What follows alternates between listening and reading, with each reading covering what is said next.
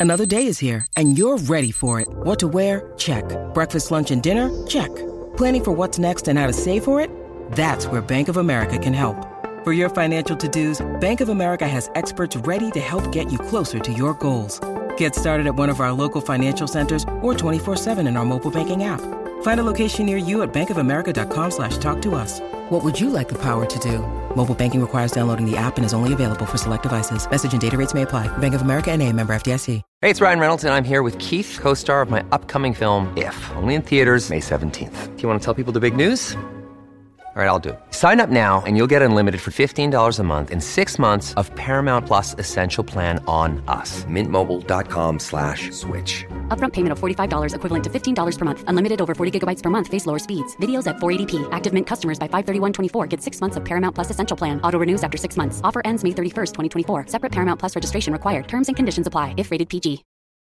Families have a lot going on. Let OLLY help manage the mental load with new cognitive help supplements for everyone four and up, like delicious Lolly Focus Pops or Lolly Mellow Pops for kids. And for parents, try three new Brainy Chews to help you focus, chill out, or get energized. Find these cognitive health buddies for the whole fam at olly.com. That's O L L Y.com. These statements have not been evaluated by the Food and Drug Administration. This product is not intended to diagnose, treat, cure, or prevent any disease.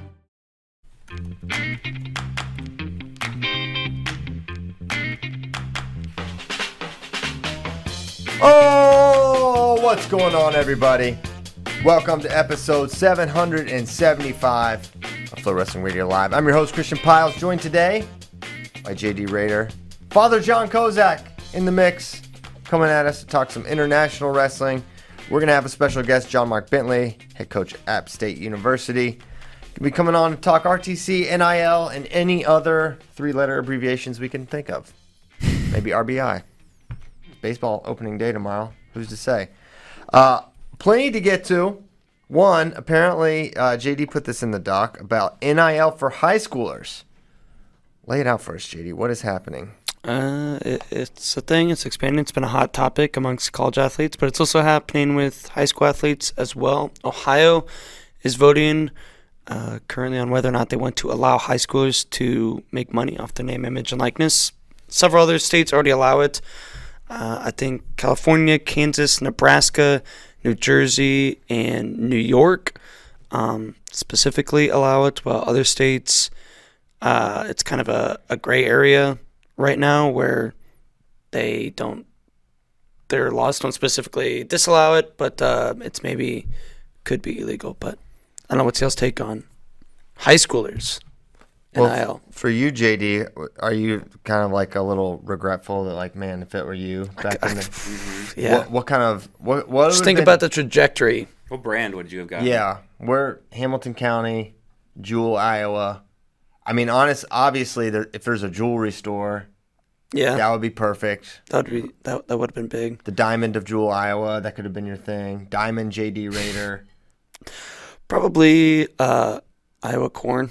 Iowa Corn. Okay, very. I so, should have taken over the Cyhawk series. So just very, just a very wholesome. yes, Okay, all right. but that- eventually led to millions.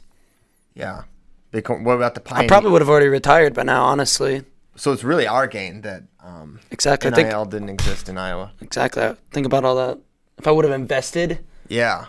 starting at 15, We already know where Kozak would his uh, representation would have. That's right. Cause Mr. Muffler. It's funny, like uh, uh, John's dad came to NCA's because he's uh, they're they're, uh, they're from like Thirty Mile or something like that, and they brought us all this uh, Mr. Muffler swag. So everyone at Flow's been wearing like the hats and these T-shirts. JD actually wore the T-shirt on FRL. You wouldn't know it because it just looks like a black T-shirt 'cause On the front. All the, Yeah. the print is on the back, um, which I I can appreciate. That's right. So you'd have been in the pocket of Big Muffler. Big muffler. Yep. so many people about to move to Michigan to start doing business Mm-hmm. for their mufflers from Austin. Yeah, no doubt, no Right. doubt. That's right. So yeah, I don't know. This is a, I mean, I'm curious. Uh, what would the impact uh, on this for wrestling be? I would think minuscule, right? But um, you know, for for the hype, you think of someone like Bo, Bo Bassett in like three, four years, the potential, what what that could mean.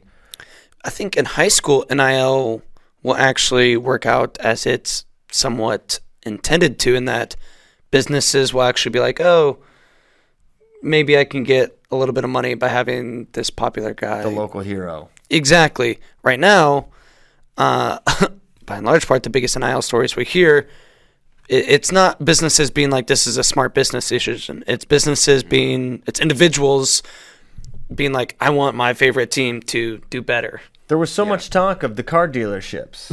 I, I really want to see these guys riding around in like you know. Nick Lee, Nick Lee, he got the, uh, Okay, Nick Lee's in. right. was it Dodge? I, I can't remember if it was like Dodge or Chevy. It's and he was he was in a local. Based on his Twitter, I'm sure it's an American uh, car. Uh, he was in a like a commercial, like a state college like Chevy commercial. Yeah, I think you look at it more as oh like yeah, I, s- I remember that now. yeah.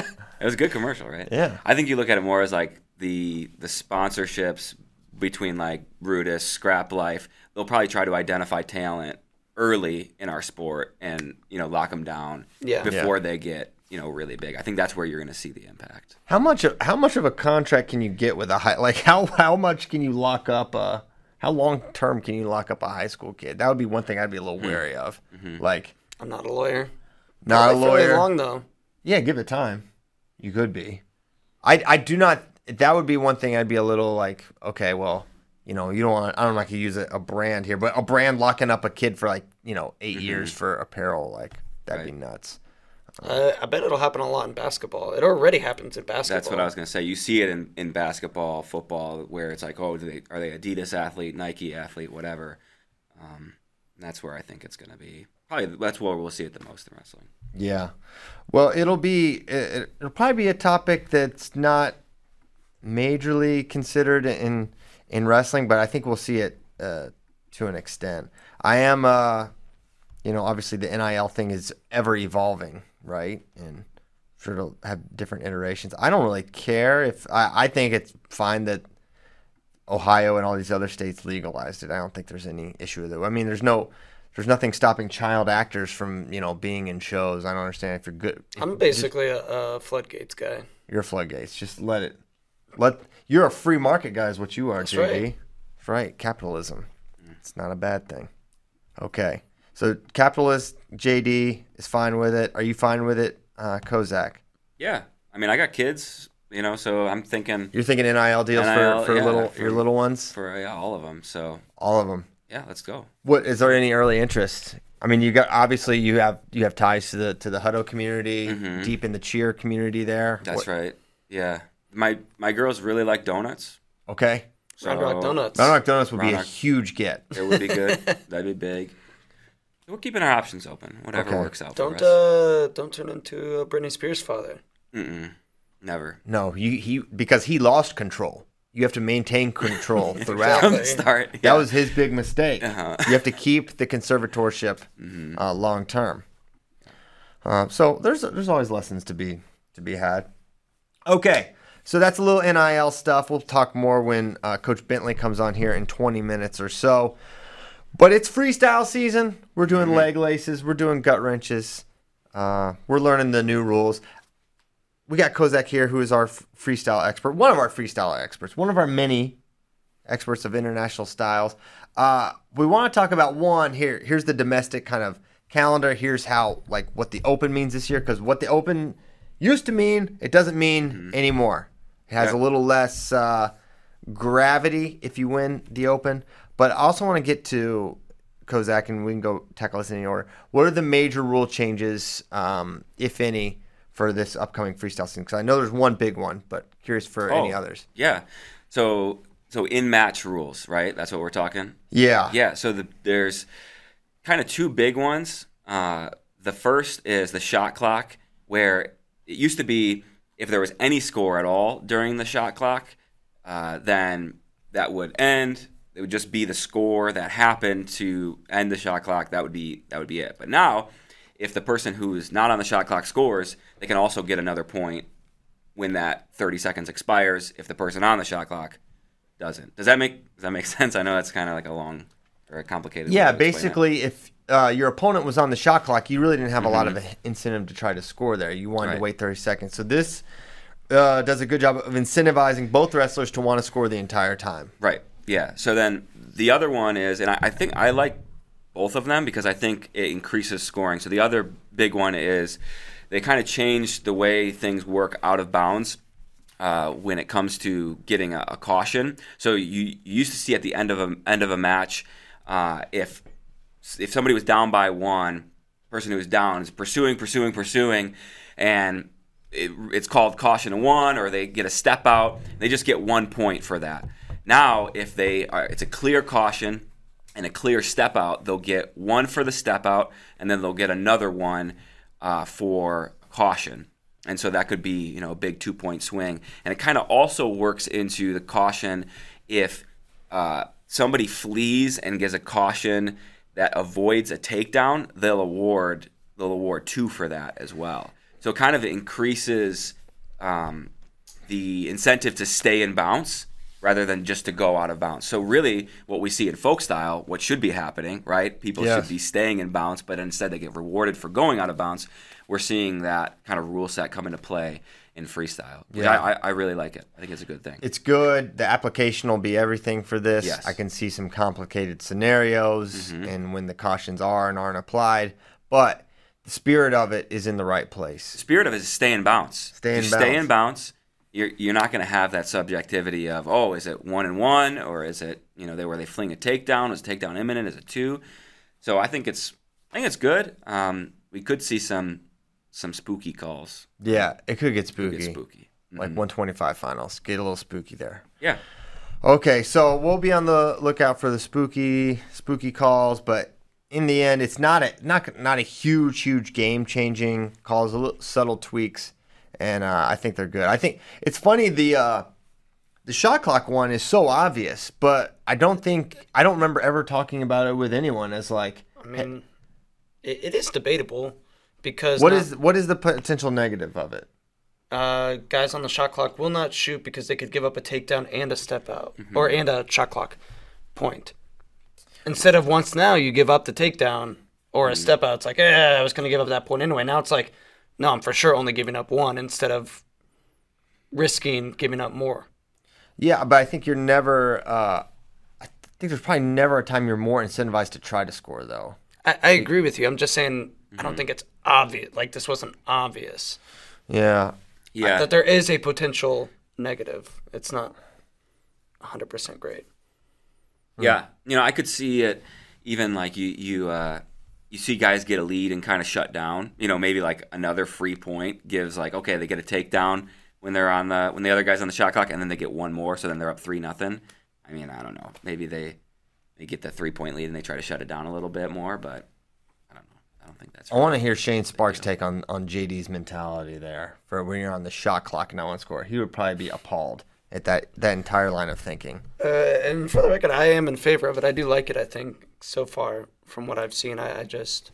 And really, if, if you remember what happened when the shot clock first came, like to be a thing, it seemed like people when they were on the shot clock, they kind of like freaked out and like, all right, I'm gonna start shooting, shooting, shooting a bunch. And then after they figured out like, oh, I don't need to go crazy. We have the whole match. They kind of just wrestled the same way They they conceded. even. always wrestled. So we- especially that first shot clock when it's scoreless. Mm-hmm. I, I think it'll probably be lower impact. Um, but Yeah. albeit, I do still think we'll see more. We'll inherently see more scoring because the guy that's not on the clock will Mm-hmm. have a reason to try to score now. yeah. Okay, so those are the major changes. Not a not a ton else. Let's get into the uh, the freestyle season, which we uh, we're gonna sort of have. So the Farrell kicked it off, I think, and then uh, give us kind of the path to qualification, who's in, who's out, kind of deal. Yeah, I mean JD's keeping track of all the, the current qualifiers, so you should you should definitely check that pull that up. check that article out on flowwrestling.com um, Slash org. slash org. slash org comnet. Uh, so U.S. Open is in a couple weeks, April 28th.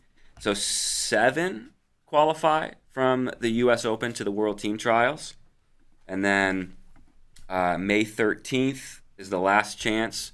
So there'll just be one spot available there. And then the World Team Trials is May 20th through 22nd. Um, is it 21? It's 22? 21 22. Yeah, 21 22.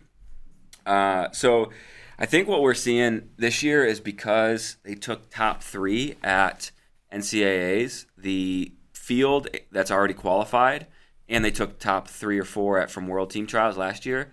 The field that's already qualified is like kind of the guys that we think are the ones who are already in contention. So Yeah. it's already deep if they just wrestled those already qualified, you know, right now. What do you think about the uh, top three NCAA qualifiers qualifying for trials? I like it. You like it? I, I think I like it in the fact that it gives those NCAA guys a little bit of a rest, a little bit of a break. They don't have that quick turnaround. Whereas, you know, last year we thought we'd see some guys um, enter, guys like Ironman, right? Last year for the Yep. Olympic trials, we thought, oh man, he, he'll be a guy who maybe could make some noise. And we didn't see him enter. Um, I think that was because of the, that quick turnaround. Now uh, they get two months off, heal up a little bit, and maybe it's better a chance they go to World Team Trials. I think the negative is it maybe it takes a little bit of heat away from the U.S. Open. Yeah, and one thing about the Open this year, in past, it's it's certain times giving you a bye to Final X, I, and then if there was already someone sitting in Final X, I think if you won the Open, you would sit to the World Team Trials finals. But now, U.S. Open winners, um, quote, only get the one seed at World Team Trials. So the incentive to win the Open not the same as it was uh, in years past. What are your thoughts on that on that change? Yeah, I think you look at it as what means more now. Like the U.S. Open doesn't mean as much now as the World Team Trials does. So maybe you know they put more more focus on that World Team Trials, make that worth a little bit more.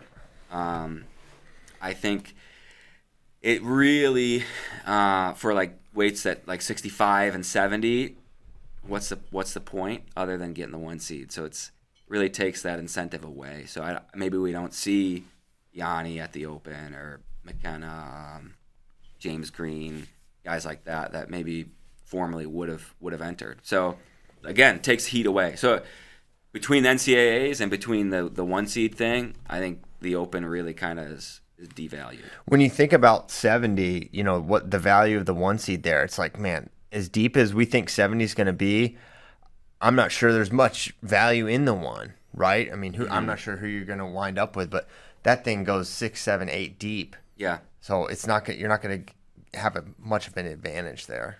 Yeah, the value is at 65 for sure because Yeah. you look at our you look at our top three guys there. You got Yianni, you got Nick Lee, and you got Joey McKenna, and you could see any one of those guys win win the world team spot. Yeah. But if they're stuck down there at the two three, then they're battling it out. So I think that's where you would want to be the one is at 65. Right. Yeah.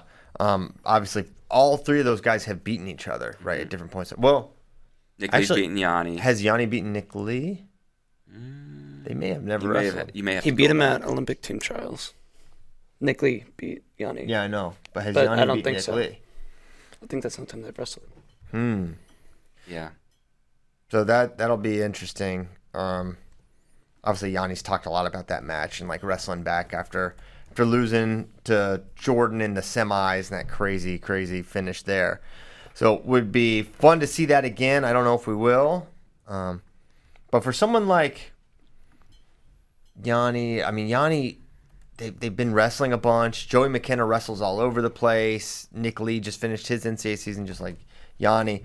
Not uh, there's not going to be a lot of mat rust unless you really feel like you need some freestyle specific reps before uh, World Team Trials. Yeah. Yianni and Nick Lee wrestled at the Binghamton Open Oh. 2019. Well, I would imagine that uh, young John won that one Yeah, he did. since he doesn't lose. He has one loss ever. It'll be interesting to see if they go with because Yianni won the world team spot after the Olympics. Nick Lee didn't wrestle, so they're gonna go. Yeah, Yianni. Re- will, Yianni will get the benefit of that. I Yes. Uh, I, I think he should. so. I think he should too. I think that makes. I think that makes sense, especially since he beat McKenna to make to make that Make team. a team. hmm Who is I I I'm scrolling through. I sent Tyler this article, the world team or the qualifiers for world team trials. Who is Michael Tortoris? He wrestled the Farrell, right? Yeah. he did. fifty-seven kilos. I don't know. Mm-hmm. I can't say He's that. I, wrestled sporadically since like 2018. okay, I I can't say I know this guy. I don't think I've watched him wrestle. Um, Yeah, he might you- be an SEO strategy manager. As I just uh, I just googled him. That's the top thing. His LinkedIn. SEO. he's, Great. he's doing a good job. Oh, It's great SEO from Michael. If that's what he does, let's see. No, I don't think this is him. Uh, so he wrestled at. Uh, No, different guy. he's not. He's not the uh, SEO guy. He went to UW Whitewater. it looks like. Whitewater, mhm. Okay. So he beat um, Nico Provo, I think, at the Farrell. He actually did lose to Greg D, But then but then because Greg D lost to Provo, Zane Richards won, but he was already qualified. Mm-hmm. And then so you got your round robin. Rock- Rikers Delight. A rock and r- round Mm-hmm. robin, as it were. Okay. Well, he's in. yep. Okay. Um, looking around. Oh, let me pull this article up again. What do we know about the early registrants for, for the U.S. Open? Does it look just like super early registrants? Not a, not a ton to glean at this point. Yeah, for the for the Open, Mm-hmm. um, both for men's and women's freestyle, it's it's really down. Uh, Greco is a little bit more, um, but yeah, there hasn't been huge names to enter. Uh, that article is is up as well. I just just updated that this morning, actually. Thank you. Um, so you can see the yeah you can see the registration for every age every age group U15 even um, at the Open. But yeah, you can. I mean, yeah, you can scroll through some of those names there. Tyler for the uh, men's freestyle, and you know, there's, you got you got a few guys in there. Gabe Tagg, um, notable. Zach Roll, Kyle Shoup, Colt McChrystal, I think's in there as well. But no, no big big names. You, you look at oh, there's Tommy Gant, but um, yeah, Pantelio I think still has to qualify, so I'm sure he'll be in there. Um, People forget it was Vegas 2019 when Gabe Tagg pinned RBY. people forget. Not on this show because you bring it up all the time. Mm-hmm. I think you, I think uh, I think you're getting paid by the Tagg family to, to keep dropping that result. Yeah. I think did that come up on air? I think was that just in the office? No, we talked about it on FRL Was that? with Ben. Yes, last week. I'm almost positive. I thought that was just in the office. Yeah, I Yeah. think I think JD has a side hustle going. He gets a he gets a little cash every time he brings up the Gabe Tagg stuff. Yeah. It's fine. You know, do, do you, young blood?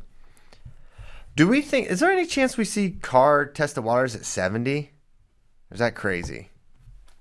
he hasn't. He's mm-hmm. traditionally gone seventy four, and I thought he was like on the big side for one fifty seven, but seventy four is not too far, or seventy is not too far off. Is there, I wonder if there's any chance he he heads down.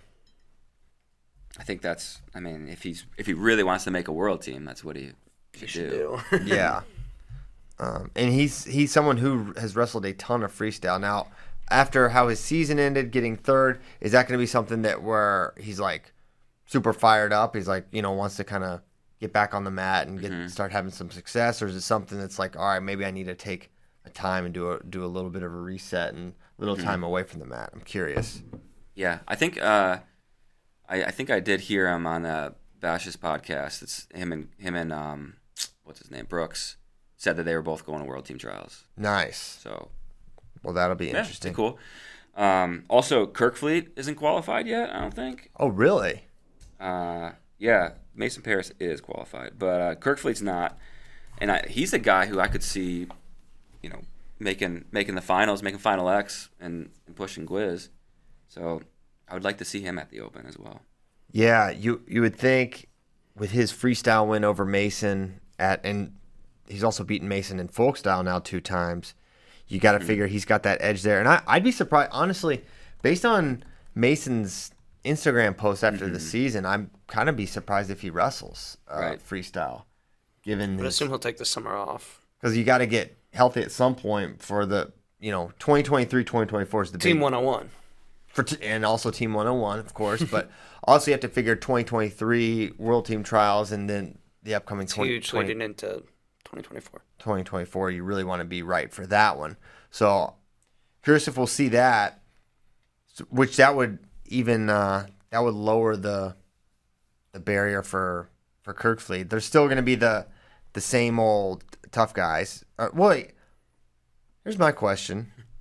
It says OTT third for for Mason. I thought that that's where Kerkvliet beat him, or did Kerkvliet Yeah, beat Kerkvliet beat him front side? front side. Okay.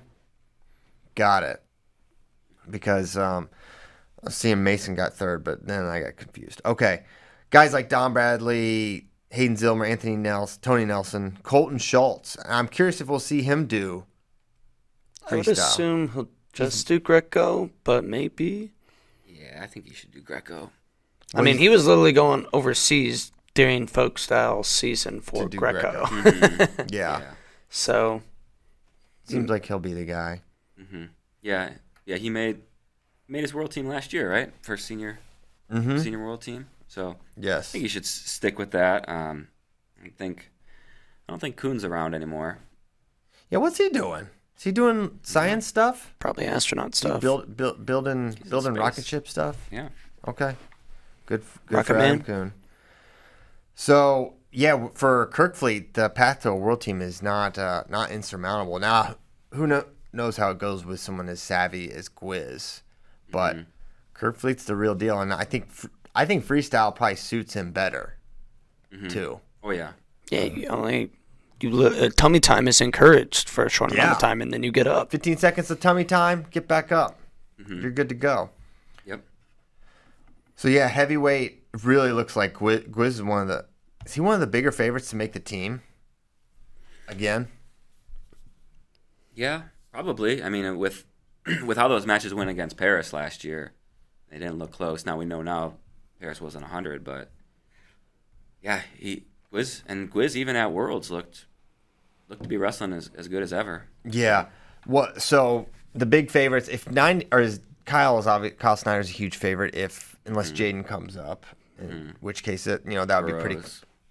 And then J'den at Yeah, I mean, really. 92, David 86, a big favorite. Burroughs' gonna have his handful. Now he's only gonna have to beat one guy, but if it's if it's Carter or Ringer, you know it's gonna be tough. I think David's gonna have his hands full with whoever comes out, whether it's Aaron or Zahid or Yeah. yeah, probably gonna be one of those guys. And that goes back to what we were talking about U.S. Open and World Team Trials. Like World Team Trials is going to be so good this Insane. year. It's going to be really, really good. Um, so Last thing, uh, Dake, um, probably got to be the biggest favorite though, with uh, seventy four Nolf, probably being the number one contender there. we Keegan- saw, we saw what he did. Oh my gracious! Yes, we did. but enough about that. Our special guest is here, Coach John Mark Bentley. Thank you for uh, your second time on on FRL, becoming a uh, a consistent guest. Appreciate you coming. How are things in Boone? Uh, Things are great this morning. Sun shines out. It's supposed to be close to 70 degrees today, so that's that's a good day in spring for Boone. Heck yeah, can't can't beat that. Well, Coach, before we get into the kind of the topic at hand, I want to chat with you a bit about about what's going on in App State, App State Wrestling. Um, you know, your thoughts on, on the conclusion of your guys' se- season, seeing Millner get on the podium for the second time. Just want to kind of kick it to you and get get your thoughts on what's going on at, at App State right now. You know, it's a, it's a really exciting time for our program. I think our program is starting to build the consistency that, that we talk about and, and that, uh, you know, we've been talking about for, for the last decade is, you know, trying to consistently produce All Americans, you know, put our team in a, you know, a consistent top 25 uh, conversation. And, uh, you know, I think that's something we've been able to do. And, and, and, you know, just if you look at the success our program's had over the last, you know, six, seven years and the consistency with which we've been able to do it. You look at our home dual meet crowds in Varsity Gym where we're packing out, you know, our, our home venue and, you know, continuing to increase fan attendance and alumni support and, and those kind of things, I think just shows the, you know, the growth and the, the strength of our overall program. And, and honestly, I think that, uh, you know, there's a lot brighter things coming, you know, here in the upcoming years. How important is it to have a guy, uh, a, a stud like Millner on your team that is so reliable, consistent all year for really a couple seasons straight now, being so good? Um, how, how important is that for, for the for the team culture?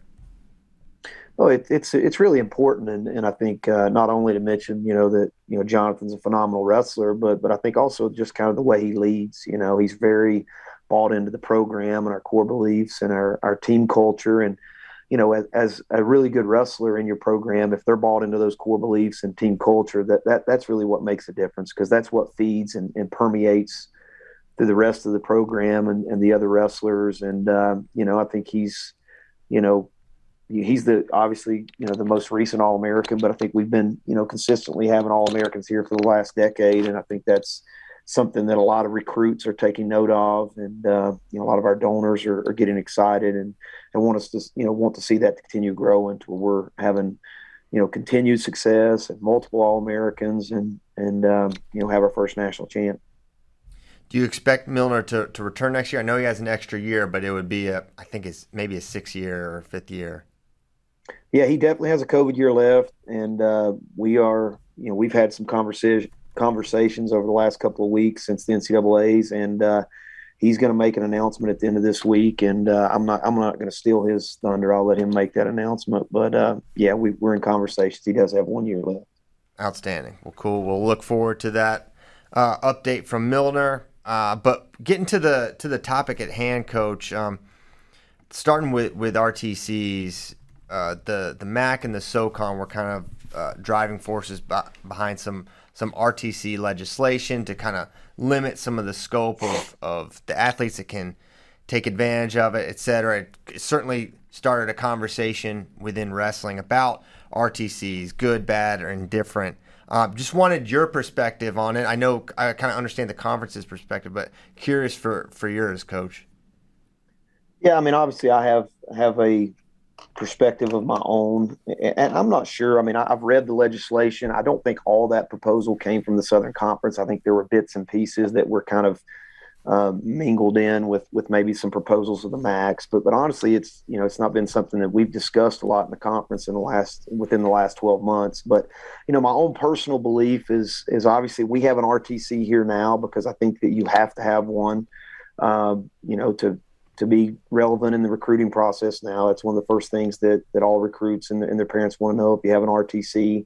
Um, my personal opinion is is that they've gotten a little out of control. I think there's got to be we've got to rein in some kind of regulations because essentially it's you know it's becoming you know quite the challenge because now it's just allowing teams to use their RTC to do things that are outside of NCAA regulations and really right now the the RTCs are not really that regulated and so you know I think that's where the challenge comes. I think personally for me being at a mid major um, it, it's another challenge because I mean it's you know already the amount of money that we have to raise to uh, support our our team and, and our current pro- program here is you know you add on top of that an RTC and it just really you know it's just it's a really a, a large hill to climb. And you know I think I'd heard I mean I haven't really followed a lot of the conversation but I've heard you know comments being made that you know smaller schools if you know they're just lazy if they're not you know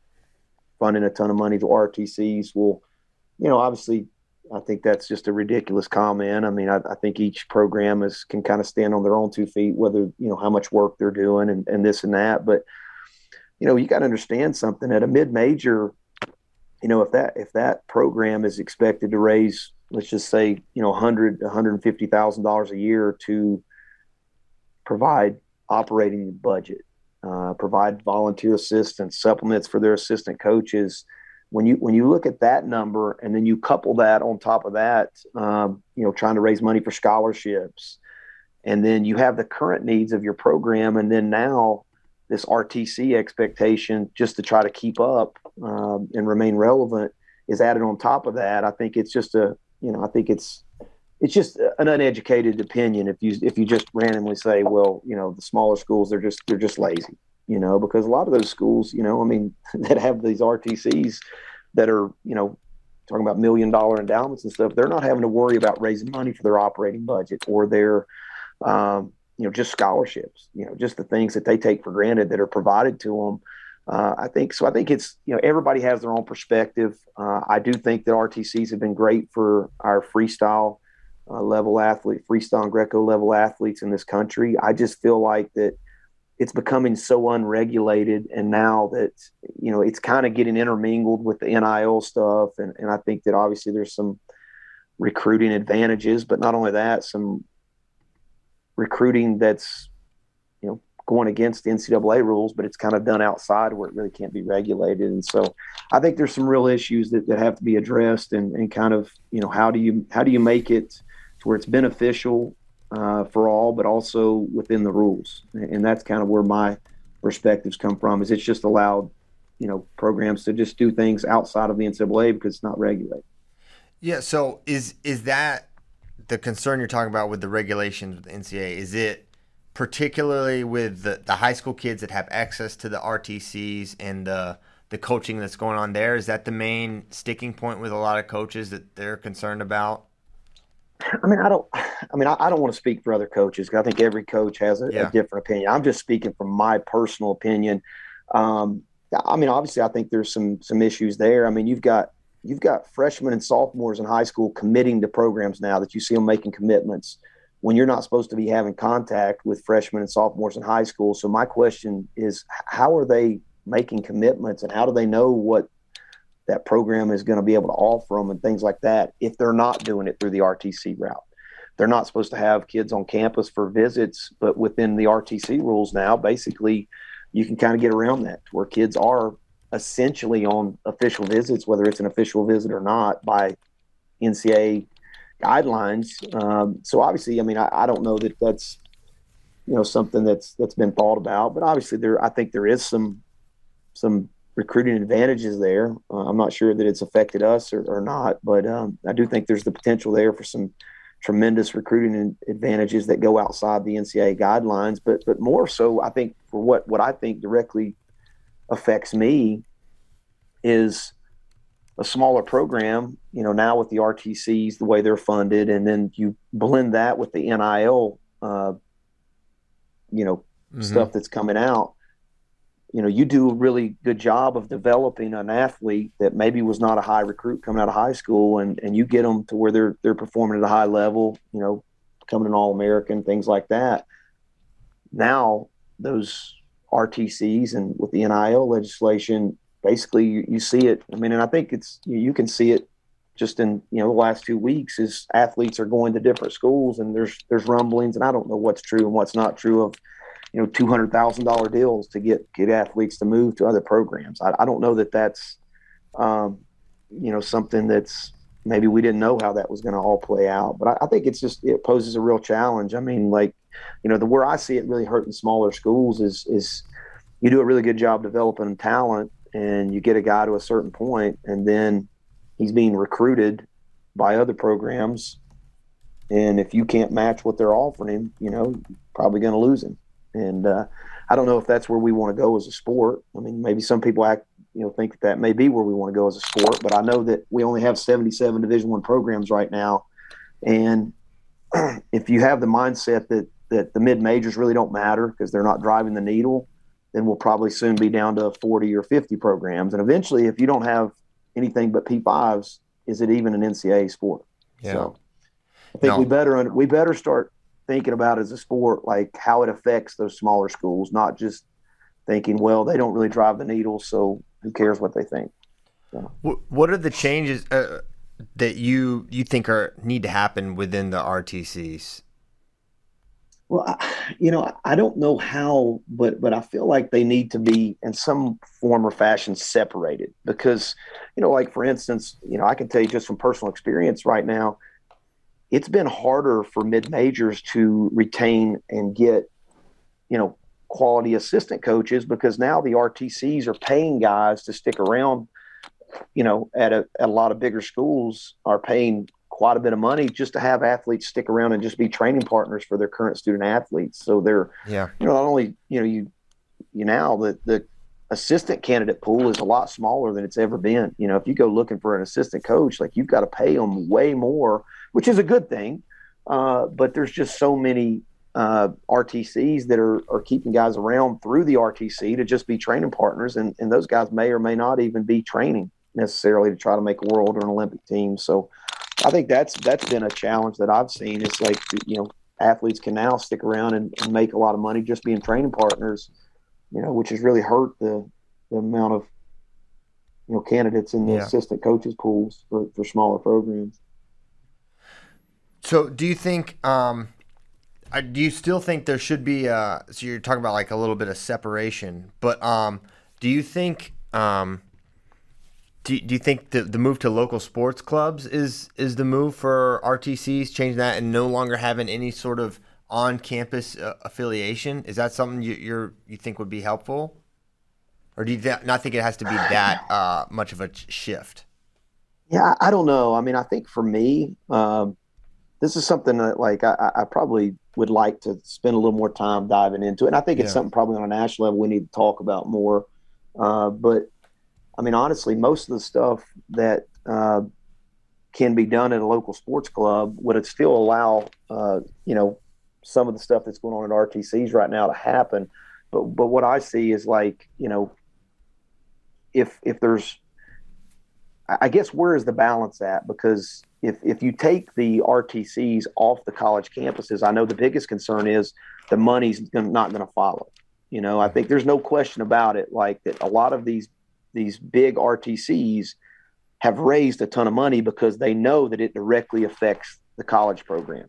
Right. There's, no, in my opinion, and again, this is just my opinion. I'm not speaking for anyone else, but I don't think that you have multi-million dollar endowments if that's not connected with that college program because a lot of those donors want to see national titles for that college program, even more so than they want to see those Olympic level athletes that are training the RTC get gold, bronze, silver at, at the world Olympic level. And that's just my opinion. You know, somebody might disagree with true. me, but but I, I think that that's the case. And I'm sure USA Wrestling wants the RTCs to stay on college campuses because it's a tremendous amount of fun of funding, and you're keeping athletes, um, you know, training and competing longer you know so i get why they want to keep them on college campuses i just you know where do you find the balance of you know now essentially having four coaches and 9.9 scholarships is really not the thing if now you have an rtc in my opinion like now you you have a lot more resources than four coaches and, and 9.9 scholarships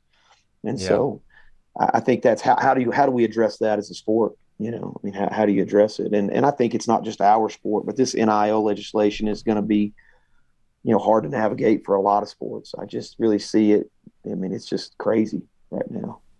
For for your program, how much NIL conversation has has been had? I know as far as talking with the athletes and whatever, there's sort of there's a lot of restrictions around what you're able to do, but how much of it is is trickling down into to your guys' program?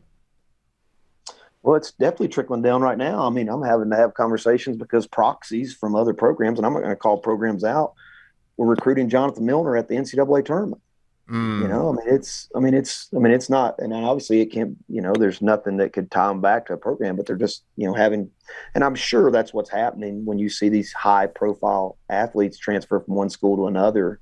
Um, you know, it might not be directly from the coaching staff, but their proxies are already, you know, getting in those athletes' ears, and and if, essentially you're going to have to be able to connect them with an NIL on your campus that can they can make money to keep them, you know, and and that's where that's where it becomes really difficult. You know, it's like, man, it's uh, just uncharted waters. I mean, I think you know we have, you know, we're becoming to where we're having to become more involved and, and look at the NIL stuff just because we may have to have it just to keep our athletes that we develop you know which you know you know that's a challenge when when you you know you're underfunded and you're recruiting athletes who are not the top athletes in high school and you do a really good job developing them right. now you have to recruit them again and you have to find money for them just to keep them you know and so that that's the challenge you know and i'm not sure if if um you know if you're the common wrestling fan that you kind of see that perspective you know and so that's that's you know that's a challenge but yeah i mean we're having to have conversations right now because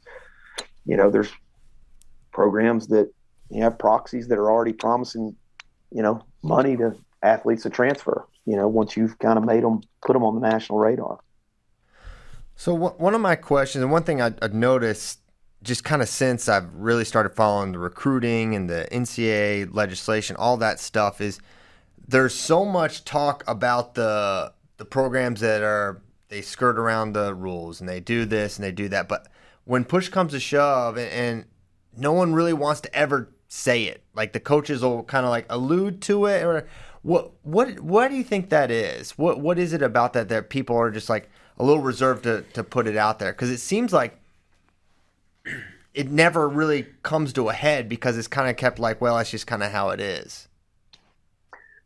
Well, I think that obviously having proxies um, that are doing a lot of the talking to the student athletes, it's like hard to ever pinpoint. And it's like, yeah. how would you ever, you know, how would you ever have the time and the resources to pinpoint them on it and actually do something about it? And then the other thing is this technically, your compliance office on your campus is the people who really are in charge of regulating your sport. So mm-hmm. I know this, like, you know, like on, in my campus, my compliance office is you know what they allow me to get their interpretation or what they allow me to get by with a lot of times is is what I'm able to do. Whereas on another campus, if you've got a compliance office that thinks this is completely okay and um, you know it's done through someone else or an RTC you know affiliate, then then maybe they don't even think that it's it's against the rules. And, and so I think that's the real challenge is like, you know, how do we get to where you know it's everybody's on the understanding of what's you know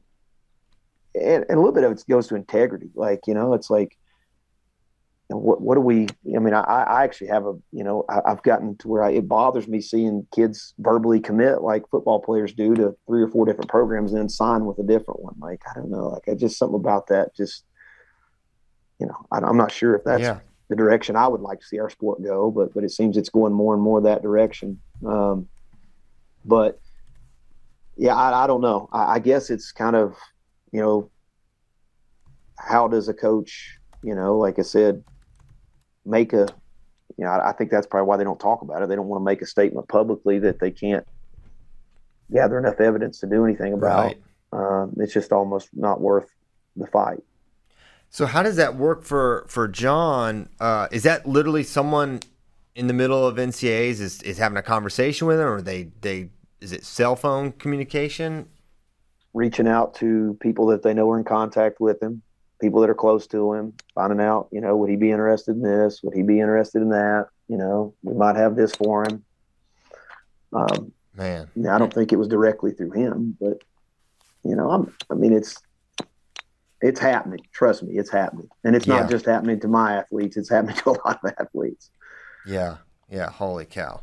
Um, that's got to be insanely stressful, coach. It's stress kind of, kind of stressing me out just thinking about the the obstacles. You know, when you develop a guy and then okay, they can just get their pick of litter, and it's it's something where, I mean, I'm sure you're doing this as well, but like a lot. It used to be, you know, you you spend all your money in recruiting college athletes. Now, a lot of these programs they're saving, they're setting aside aid for just stri- strictly for transfers. Uh, so it's it's mm-hmm. definitely more in the mentality than maybe it was before. Yeah, absolutely. And I think, you know, obviously the transfer portal and the new rules and regulations regarding transfers is, has really changed the dynamics of, of how programs recruit. I mean, you see some programs that really they put all they put a lot of their resources into transfers, you know, rather than uh, necessarily developing athletes that they recruit from high school. They want to try to, you know, piece together a team every year of you know pulling in the best transfers they can find. Um, and then some programs are more about you know building the student athlete, recruiting them out of high school, developing them, and, and that kind of thing.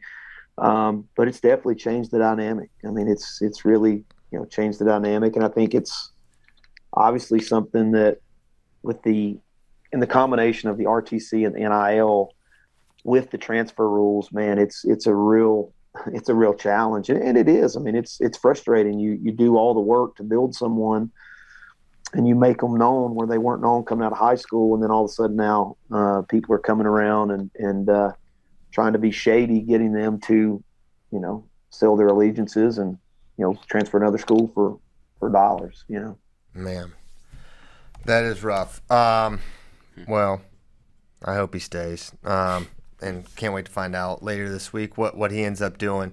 Um, Coach, you want want to talk a little bit more about about just what's happening, you know, next year for you guys at App State. Obviously, you guys have been, uh, you know, t- a top program in the SoCon for the last couple years. You've won six SoCon titles yourself, but talk a little bit about more what what's happening at App State right now.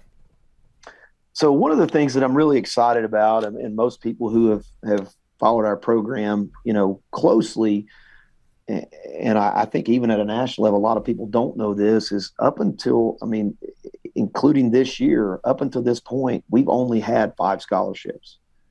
Oh. And most people don't even realize that. You know, like we're competing with half the scholarships of most all our competitors. And so I think that's what, for me, the thing that I'm most proud of is that, you know, a lot of the success that you're talking about and that we've had, we've been doing it with minimal resources compared to all of our competitors. And uh, one of the things I'm excited about, uh, you know, we're going to get some scholarship increases here over the next couple of years to where we're going to start climbing um, closer to being fully funded. And so for this next year, uh, we're going to have an additional couple of scholarships that our administration's uh, giving us. And so that's a big deal. You know, when you're looking at adding two more scholarships, uh, you know, that's going to obviously help the, the, talent level in our room and our ability to go out and, and keep, um, you know, recruiting young men that, that can buy into our culture and fit into our program. And, you know, obviously, I think will help us continue to try to strive to to achieve new heights. And uh, that's the thing I'm, I'm most excited about. One of the things that I've talked about for the last couple of years is my, my biggest challenge has been scholarships. You know, obviously I have to raise, you know, our program raises a lot of money just so we can remain uh, competitive from a uh, operating standpoint so we can travel and we can get our guys to all the, the different events that they need to be at uh, to help them grow and, and develop uh, but then also you know raising money for volunteer assistant coaches and for uh, you know assistant coaches uh, supplements and things like that. Uh, but the, the real challenge has been scholarships because at the end of the day, you know it's hard to hard to win if you don't have the athletes. And uh, you know I think we do a really good job of developing here, um, but you still you got to have you know talent and, and you uh, you got to have you know, the more talent you have, obviously, the more opportunities there are to develop and produce all Americans and national champions and that kind of thing. So, just really proud of our program and, and kind of how we've been resilient uh, with minimal resources. And I'm excited to see uh, our administration and, and our supporters uh, start start recognizing those efforts and putting more money and funding into our program. So, there's a lot going to be a lot of exciting things going to be coming out here in the next uh, several years. A lot of great behind the scenes conversations that are going on about funding that, that are hopefully going to be a game changer for this program. That is great news uh, for sure. What what is the biggest factor for those that, maybe don't understand the scholarship thing? It's not as simple as oh we just need money for this scholarship. It, it's a lot more um, a lot more red tape to to go through. So what what were the steps that are required for you guys to get this additional? Was it just hey App State's performing they per, perform consistently in wrestling so they get more? what are what are the steps that were that enabled you guys to do that? Well, so there was a, a couple of things that that happened on our campus and at the UNC systems level. Uh, you know, the board of governors with some of how scholarships were packaged and things like that that actually uh, made our scholarship dollars stretch farther, so to speak. But I think the other thing that that you have to manage is it's not just about money. I mean, because obviously there's a certain dollar amount that I'm given to fund scholarships with, but also on each campus you have a Title IX balance. Yeah. So when you raise, uh, let's say that you have you had three scholarships to a men's sport, uh, the expectation is is that you also have to fund that from a female sport perspective. So essentially, a lot of times you're not funding three scholarships; you're funding six and so you know that's the the give and take uh, to try to increase scholarships that, that, a lot of people might not know about um, and even you know covid i think obviously the you know covid couple of years that, that everybody was dealing with covid really hurt uh, a lot of a lot of athletics departments i mean you saw programs being dropped. Across the nation you know and even here at appalachian state there were three men's sports that were dropped during covid mm. thankfully wrestling was not one of them uh, but you know, that's you know, obviously the amount of funding that uh, each athletics department was depending on each year from, you know, ticket sales for football games, basketball games, wrestling matches, stuff like that. That obviously played a factor. Um, and so, you know, even for me personally, our summer camps are some of the biggest in the country and you know we have a great camp system but during covid we had two summers without camps Mm. And so that affected funding for my program for volunteer assistant coaches, assistant coaches supplements, things like that, and even money that goes toward our operating budget. So um, there's a lot of give and take, but just on the scholarship piece alone, it's not just on the this the financial side of things, but you're also at the same time having to figure out how to balance it from a gender equity standpoint. Yeah, yeah, hundred percent. Um, well, exciting stuff. You guys having uh, camps this summer? Yeah, we've got we're wide open for the first time since COVID. Uh, we're gonna have wide open camps this summer. Registrations are already going great.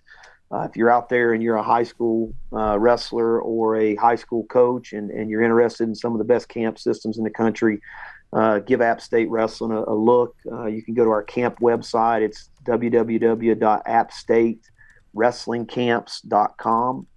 And uh, it's got all the information about all the different camps we offer. And, uh, you know, we expect to have, you know, be back in full force and really excited to, to get our camps going again this summer. That's awesome. Get your teams. Hey, there are worse places to be than Boone, North Carolina. I can tell you that right now. Yeah, we have camp. We have teams that come to our camp from all over the country. I mean, we've had teams from as far away as Oregon, Oklahoma, uh, Texas, Louisiana, all the way up north to uh, you know New York, Connecticut, uh, Midwest, uh, you know Ohio, Pennsylvania. I mean, we we have teams from all over the country that come to our team camps, and so our, we have a great reputation. And uh, you know, I think a lot of teams that that come to our camps, they're repeat customers because they have such a great experience. That's awesome. Well, you can see the link there. Tyler put it up. JD will put the link to App State's camps in the in the show notes. Um, Coach, one last question before you go. Our, our producer Tyler found this picture of your mascot, and uh, he thinks it might be the coolest mascot in the country. Um, did, would you uh, throw your throw your support behind that? And what is your mascot's actual name? Okay, so obviously we're the Mountaineers, uh, Yeah. but but our actual mascot's name is Yosef, and so Nice. uh, There he is. Yosef. That's that's the name of our mascot, and, and that's what our booster club. That's what the Yosef the Yosef Club is, is what it's called. And uh, yeah, I love our mascot. I I love the the rugged uh, mountain man look, and uh, I think it fits here in the high country and in, in the mountains of, of western North Carolina. So I love our mascot. I think it's a great mascot. I love our colors, and um, yeah, his name is Yosef. Yosef. Man, Bracky may want to fight me, but I, I think your Mountaineer looks tougher than than their Mountaineer. I'll, I'll just leave it at that. I love when y'all do the big blow up of him uh, at the duels. Yeah, yeah, About 20 foot absolutely. It makes for a great, great atmosphere. That's awesome. Oh, well, Coach, um, man, I really really appreciate you you coming on. Do you have anything else before before we let you get back to your day?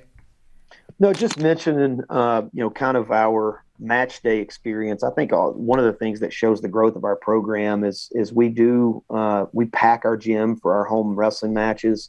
This year we broke a program record for season ticket sales, uh, grossing over twenty three thousand dollars uh, for ticket sales for our program. Uh, you know, for the NC State match when we dueled NC State, it was thirteen hundred people that showed up for that match at Varsity Gym most every match we wrestle, it's it's around a thousand. So, uh, you know, great atmosphere. If you've never been to a dual meet at Appalachian State, make plans, come out to one of our dual meets. It's just a very hostile environment, and even our opposing teams and coaches will tell you that it's a it's a hard place to wrestle. You come to Varsity Gym, very knowledgeable and, and passionate fan base. So. You know, a lot of great things going on in this program. I appreciate you guys giving me the time to talk about it. Uh, I'm excited about not only our program, we do, I don't know we talked a lot about RTCs. We've got our RTC up and running and funding behind it, our nonprofit set up.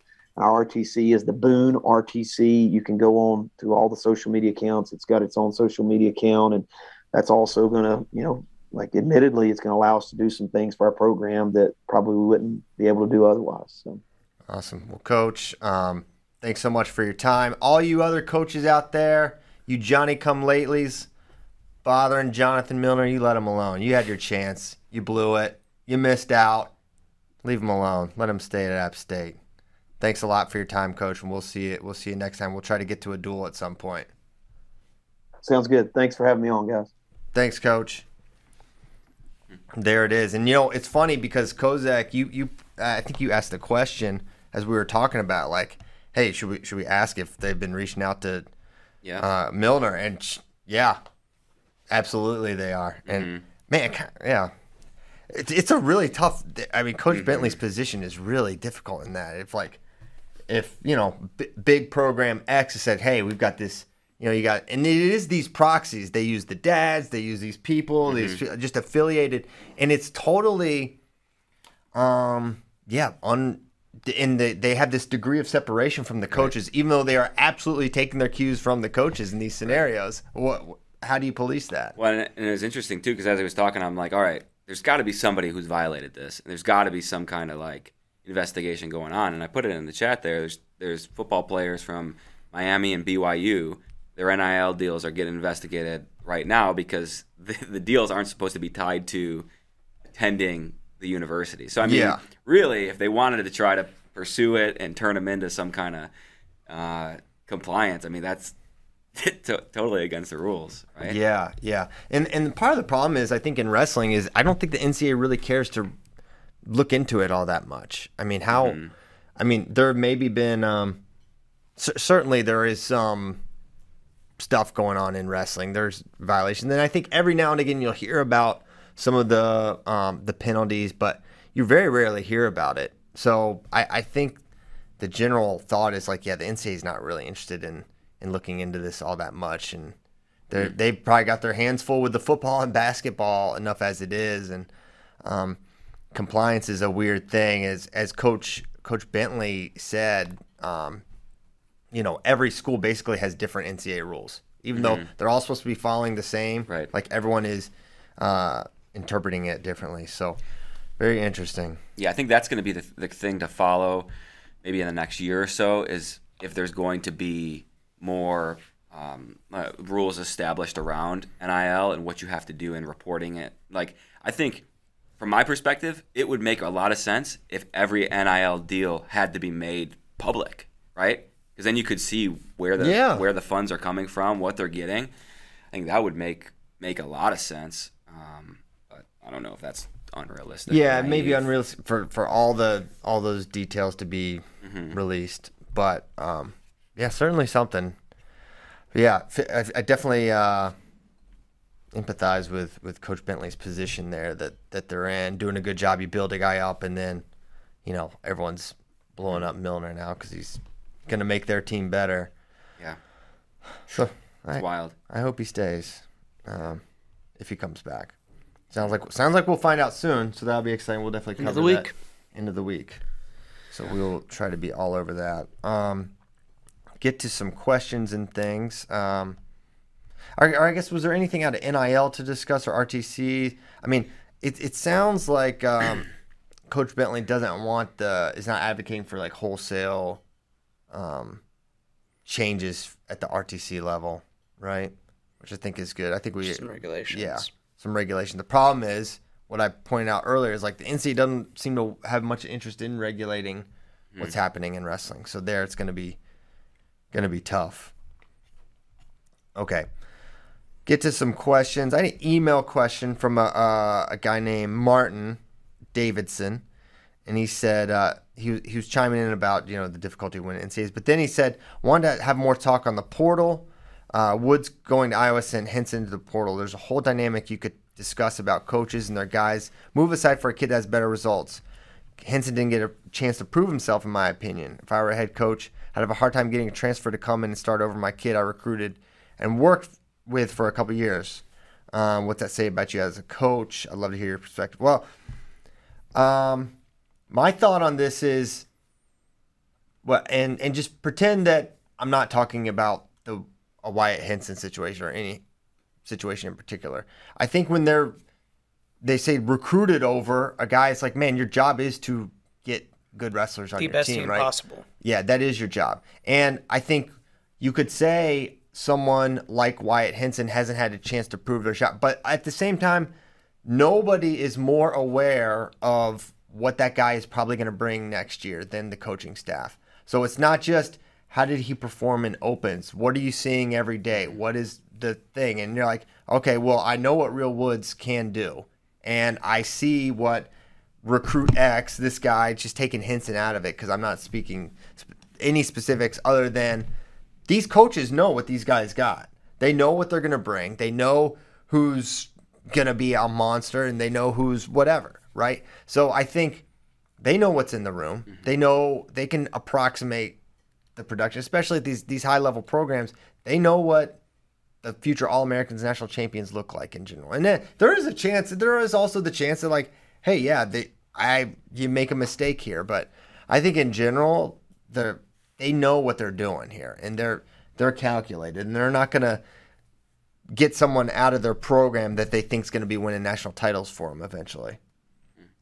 Yeah, I mean, you you think back even like uh, with Gilman and Clark were on were the same you know same weight same year. Yeah, and you've heard Gilman talk about it. it's like, hey, if I'm not the best guy in the room, like that's on that's on me, mm-hmm. right? And so I think you know maybe we we don't think about it the same way as some high level athletes where if you're if you're building a room, you want the guys to think, hey, I'm the I'm the best guy. I don't care who you bring in, right? And yeah. that's that's kind of the way I I think about it. Um, but yeah, there is a loyalty factor for sure. For sure, and you know, I mean, I I doubt there's no coaches that are saying, hey, yeah, I mean, the idea that that Iowa or Penn State or Oklahoma State, Ohio State, et cetera, are not going to try to improve their um, now, the, the, an example of a, a, slight backfire, maybe not a backfire, but you know, a net ga- negative was was the Orndorff Traub, and that can happen, right? Mm-hmm. You can have a yeah, you think you're getting a bigger upgrade than maybe you really are. Who knows? But in general, I, I don't think it's um, the coaches are loyal to their team and their institution that they're supposed to. Um, that's who they work for. They work for the school, and they're supposed to mm-hmm. get results. Also, not every scenario is a coach reaching out to an athlete. I think if athlete X says, "Hey, I want to come be a part of your program," yeah, you saying no? it's it sounds like that's a lot of how the Real Woods says he wants to come to your program. You, you Gabe, saying no? It was Gabe that reached out to uh, the the the Penn State Max Dean thing was like more initiated on the on the Dean family side mm. than Cael and company reaching out. That was the uh, I'm pretty sure how um, Gabe told the what he told me and has told others. So it's not always hey they're reaching out trying to get these kids to move. Now that def- I'm not saying that doesn't happen. It definitely happens, right? But um, sometimes it's exactly what JD described, and the national champion 197 mm. I think fits that description right? And it's interesting you bring up Max because I remember from his interview after he won NCAA, he's like, "Hey, I wanted to be at Penn State, regardless of if I was starting or not." So like even from the other end, the guy yeah. coming in, like, "Hey, if I wasn't even the starter, I was okay with that." Like, he says that. I don't know if it means it. And that, that was yeah, but that was a com- I mean, he changed his weight to mm-hmm. to go to Penn State. He's he's an yeah. he's an 84 probably, um, but he went up to because obviously he's, he's not going to beat Aaron. I say I say obviously. I think it'd be a, probably a pretty competitive match, but my gosh, he just won the he just won the weight up, so mm. it'd probably be a good match. But for their team, I think it works better. And then for someone like Beard, um, he has every opportunity to make the team and and do that. And you know, I th- I think it's fair. Uh, so yeah, I don't think it's loyalty, disloyalty, unless you're telling a kid, yeah, we're not going to recruit over you or we're going to let you start. But like that would that's just not a sentence that's going to be said to these guys. Um, so there's so much unseen. All we see are like the results of the matches. There's like there's literally a year and a half of things that happen with the, with a different athlete that that can lead to an athlete, you know, coaches looking outside of the program. Uh, another question: How do you think Real Woods will adjust to a Big Ten schedule? He wrestled in four duels last season. Iowa had 15. How do you think he'll just a one hour weigh in, triple the amount of times he's used to?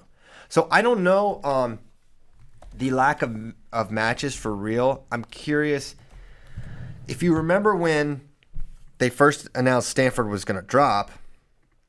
He was like, okay, I'm. He was like in hustle mode to finish his degree so he could transfer. And I don't know if he like totally like loaded up his course load in such a way that it, he wasn't able to train or wrestle as much or really impacted his schedule. I, I'm literally making this up, but I do know that that was a thing when the programming, and so mm-hmm. maybe it was something like that. Maybe he was dinged up. Certainly, it is a different thing when you jump into the Big Ten schedule, and that'll be be an adjustment. Now, someone like Real with his style, I feel like will translate and be able to be able to do it, but it will definitely be a, a a shift for him, but I don't think it's one that he's going to have a super difficult transition making. How does how does 141 look in the uh, the Big Ten next year? So I mean, I know it's always it's good, it's going to be good. Let me look here real quick. because Nick Lee's gone, Eierman's gone, Sebastian Rivera's gone, Yeah. Leach is just gone. So 41 loses Lee, adds Beau Bartlett probably. It loses Eierman, adds um, Real Woods. I'm trying to pull it up. Where are the way too early? Here we are. Insanely early even. 141. It's not gonna be great. So it's not. It's not. I mean, Berglund. Berglund. Berglund's going to be the number one guy probably um, coming into season, or probably probably real. And then, so Berglund, Tal Shahar, um, D'Emilio, Zargo. I mean, this is it. It's a Yeah, you could see um, Jesse Mendez in there, Buzakis, ooh, yes, depending you on. could. See, here's the work out. thing: Buzak or not Buzakis, Mendez is not looking like a 41 pounder to me right now. I think he's going 61 this summer for uh, juniors. That is 133ish pounds, so that's that's telling. Um, I don't know, but so yeah, has not has not grown yet. Obviously, still will, but at this point, he's he doesn't look quite like a, a 41, um, which I thought he he would be for sure at this point. But gr- you never know how these kids are are or aren't going to grow. But looking at 141, man, it's it's not going to be the the murderer's row that like a 74 Right. or uh, you know in basically all the other weights typically are. Um, so I, I think he'll be able to do it. Um, of note, Real Woods. Speaking of Real Woods, he'll be on the Bader show like right after this show, so you could listen to that, and um, Bader can put him on the spot um, and say, "Hey, Name your proxies. no. I didn't mean about that. But yeah, you know, talk proxies. Uh, okay. Any other questions before we go? Um, I think that's good. We can um, we can kick it to the to the rest that didn't make it. We thank you guys so much for tuning in on a Wednesday. Special thanks to Coach John Mark Bentley. Special boos to those programs sniffing around. The Johnny Come Latelys. You had your shot. 2018. You didn't have any pay Millner any mind then, so don't enter the chat now. Let him alone. Thank you guys so much. We'll be back tomorrow. Hope you guys have a great Wednesday. See you next time. Goodbye.